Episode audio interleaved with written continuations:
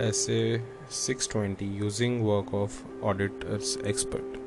What is the meaning of Auditors Expert? An individual or an organization possessing expertise in a field other than accounting and auditing, whose work is used by auditor to assist the auditor in obtaining sufficient and appropriate audit evidences. Areas where audit expert can be used in valuation of financial instruments land, building, plant and machinery, jewelry, antique items, actuarial calculation, estimation of some mineral resources, environmental liability estimation, analysis of complex and unusual tax issues. Let's understand the procedure to be followed while using the work of auditor's expert. First, determine the need of audit expert. The audit expert may be needed to assist the auditor for obtaining understanding about the spatial environment and its internal control in a specified entity. Identify the risk of material misstatement due to such spatial matters. Determine and implementing overall response to assessed risk designing and performing further audit procedure to respond to assessed risk, evaluating the sufficiency and appropriateness of audit evidence obtained by the auditor. Second, evaluate the competency and capability of the expert. How to evaluate?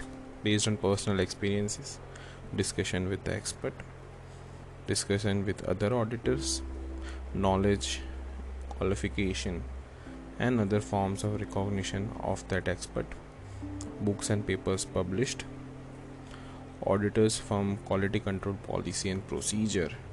Determines to evaluate the expert. Obtain an understanding of expert's work. To enable the auditor to determine the nature, scope, and objectives of experts' work, the auditor needs to determine at what places and adequacy the work of such expert is needed. Agreement with auditor expert. Fourth, it needs to be in writing. Nature, scope, and objective to, should be written. Respective roles and responsibility should be mentioned nature timing and extent of communication to be mentioned. Confidentiality requirements are to be observed. Fifth evaluate the appropriateness of audit expert. Finding and conclusions relevancy reasonableness and consistency with other audit evidences should be needed to evaluate a expert's work. The source of the data from which expert has obtained the conclusions should be relevant, complete and accurate. The assumption and methods used should be relevant and reasonable. Sixth, expert not having adequate for audit purpose. If the auditor concludes that the work of audit expert is not adequate for auditor's purpose, and cannot resolve the matter through additional audit procedures, it is necessary to express a modified opinion. When can auditor give reference to auditor's expert report?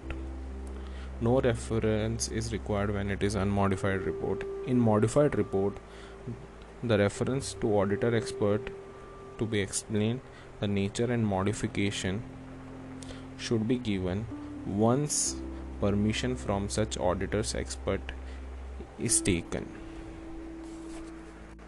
This was all about 620.